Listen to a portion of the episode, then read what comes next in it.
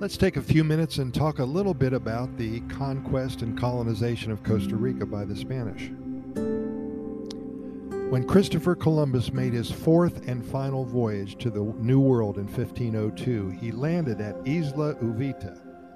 That's a tiny island just off the coast from what is now the major port city of Limon. The natives he met on the mainland were wearing such impressive gold and jade jewelry that this region eventually came to be known as Costa Rica. Of course, we know that means rich coast in Spanish. It was because of the mineral wealth that the Spanish imagined would exist within the territory. In spite of their insatiable lust for gold and precious stones, the Spanish conquistadors were never able to bring the eastern portion of Costa Rica under their dominion at least a dozen expeditions to the Caribbean lowlands were made in the hundred years that followed Columbus's discovery from 1502 to about 1600. Like the Spanish conquest in other parts of the New World, these expeditions were usually characterized by their violent nature and disrespect for the native peoples. As a result, the natives resisted the Spaniards' efforts to subjugate them by either direct confrontation or by fleeing inland to more remote areas, often burning their own villages and crops behind them so that the foreign forces would not be able to make use of them. Deceit and jealousy and competition among the Spaniards themselves, together with the different climatic conditions of the Atlantic region of Costa Rica, were other factors that limited their success in ever establishing permanent settlements there during the first three centuries of the colonial period. Thus, colonization of Costa Rica occurred from the Pacific side of the country. The earliest record of exploration along the Pacific coast is that of Hernan Ponce de Leon and Juan de Castaneda, who set sail from Panama in 1519 and reached as far north as the Gulf of Nicoya.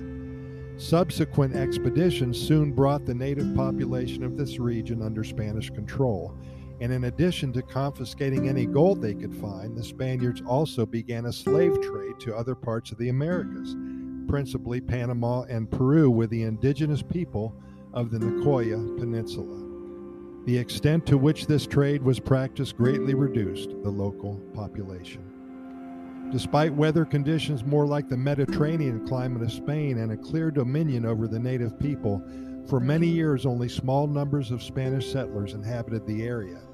Nevertheless, it maintained its importance as a protected port area and as a starting point for exploration and settlement further inland. It was not until 1561, however, that the first Spanish expedition ventured into the Intermontane Valley that would become the country's economic and population center in the centuries to come.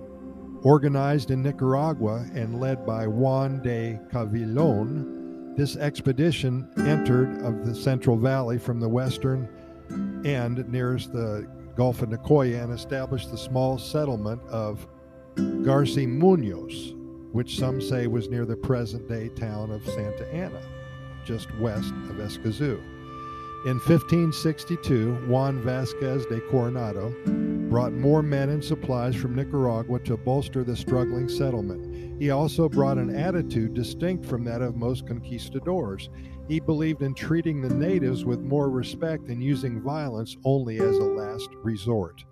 The result was a successful beginning for the colonization of Costa Rica. Able to gain the cooperation of many of the native chieftain, chieftainships in the eastern end of the valley, he transferred the principal colonial settlement to a site near what would become the town of Cartago, just east of San Jose.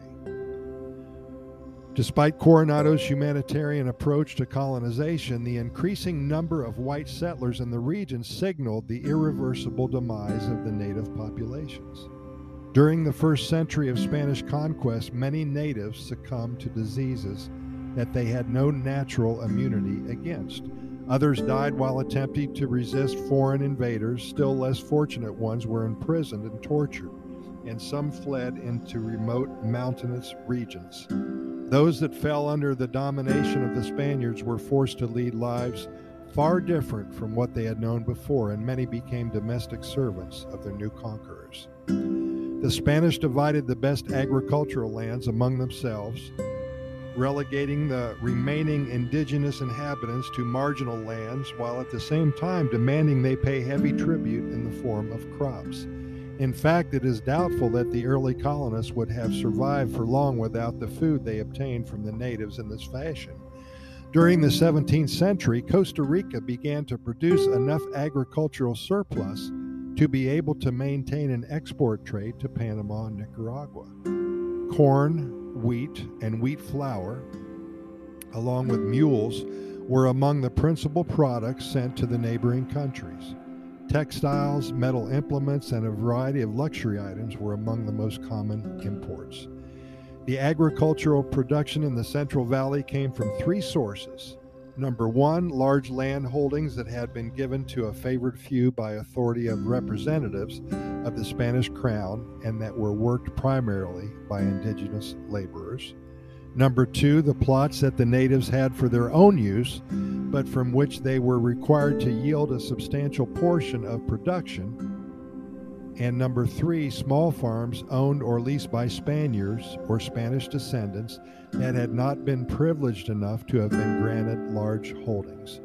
Due to the difficulties inherent in long distance transporta- transportation of goods, the dwindling, dwindling supply of indigenous labor and other economic crisis that affected the new colony, a change began to take place in Costa Rican society by the end of the 1600s. Many of the large farms went into debt and were forced to sell off pieces of the property to families seeking their own small farms.